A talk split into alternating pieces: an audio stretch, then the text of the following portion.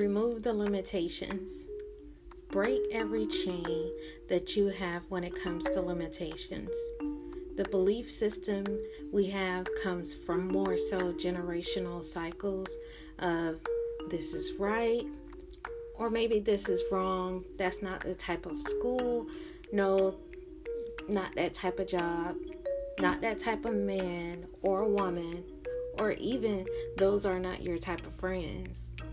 We have to rise above the belief system of what's comfortable culturally or generationally but more so incorporate the aspect of ensuring Christ is the cornerstone of any system that's applied to our lives.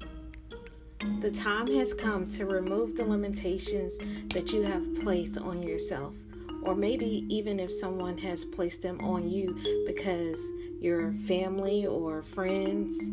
It's not going down like that. Remove the limitations and let God have His way in your life. No, it's not easy, but there's faith. No, it's not happy go lucky from start to finish, but there's humility. No, everyone won't agree, but you have an on time God.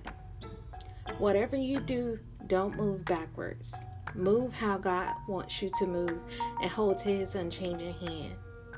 What you've gone through won't amount to what God can do. He knows about the childhood trauma and etc. And that is part of your story.